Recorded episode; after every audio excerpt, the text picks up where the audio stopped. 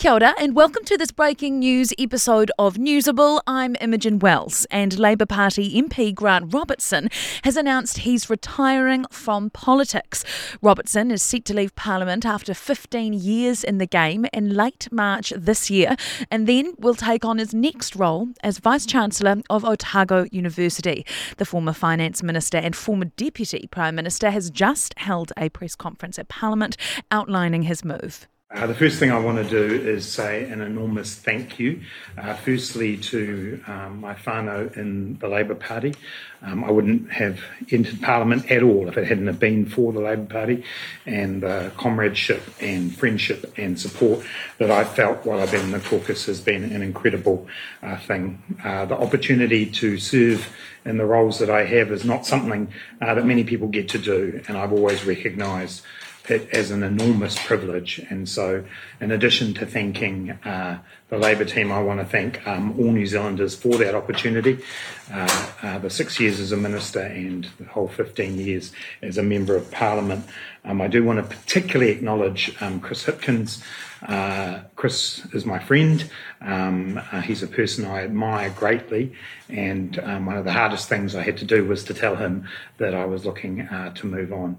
Uh, I have great faith in Chippy and in Carmel and in the team that Labor has here that they will carry forward uh, their work over the next few years. I also want to acknowledge Barbara Edmonds, um, who will be taking over from me as Labor's finance spokesperson. Barb is an incredible person, uh, someone with deep Labor values, great community connections, and a terrific mind for numbers as well. Uh, all of the qualifications that I think are needed to make her a great finance spokesperson. She will be Labor's first ever female finance spokesperson in our entire history uh, as well as our first Pasifika uh, finance spokesperson. So Barbara's a great person. I'm looking forward over the next month or so to working with her. So onto the logistics part of this press conference. Um, I'll step back from today. Um, so Barb takes over in that role from today, but I will stay around until towards the end of March uh, just to fulfill commitments I've made about the transition and what I can do to help in that period of time. Uh, then I'm going to take a little bit of a break because it's been a big 15 years, and I'll take up the appointment at the University of Otago uh, from the 1st of July. Robertson, why did you decide that now is the right time to leave? Look, I think it's been clear for everybody that since the election I've been revisiting my future. Uh, 15 years is a, is a decent stretch here. Uh, I wanted to make sure I helped the Labor team get itself up and running. Uh, and then this opportunity came along, and I think everybody here knows about my connections with Otago and Dunedin and with the University of Otago.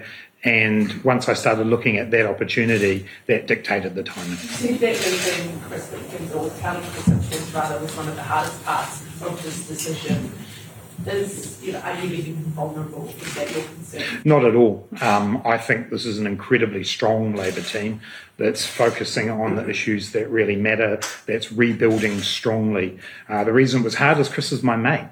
Um, and, you know, I've been in politics with him you know, before 2008 when we came in here, um, as he said this morning to the caucus, I was on his interview panel uh, 21 years ago when he got the job as Trevor Mallard's advisor. Um, you know, it, it's hard in these places because you build up such strong friendships and bonds. Um, but I've got absolute confidence in Chippy and Carmel. When you were looking to the future, was it a consideration of yours that it's likely that you were going to have to spend a significant amount of time in opposition Yeah, there's a big supposition in that question. I mean, it could be three years, it could be longer. For me, it was very much about where I am personally after 15 years. I gave every single inch of myself to the jobs that I've had in Parliament, and arguably maybe a little bit more than that in the last six years, particularly. And so I knew that I didn't have it in me to go much further. Um, but it's not about the length of time in opposition. That will be a matter for um, the Labor caucus to get on the job and on with the job for. That was Grant Robertson speaking to reporters about his decision to retire from politics next month. Thank you for listening to this breaking news episode of Newsable. I'm Imogen Wells. I'll speak to you tomorrow morning. We will have more on this story.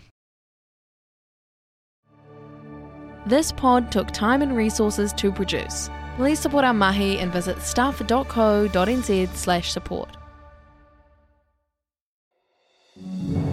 If you don't have time to read the in depth stories or you just prefer to listen instead, the Long Read from Stuff is the podcast for you.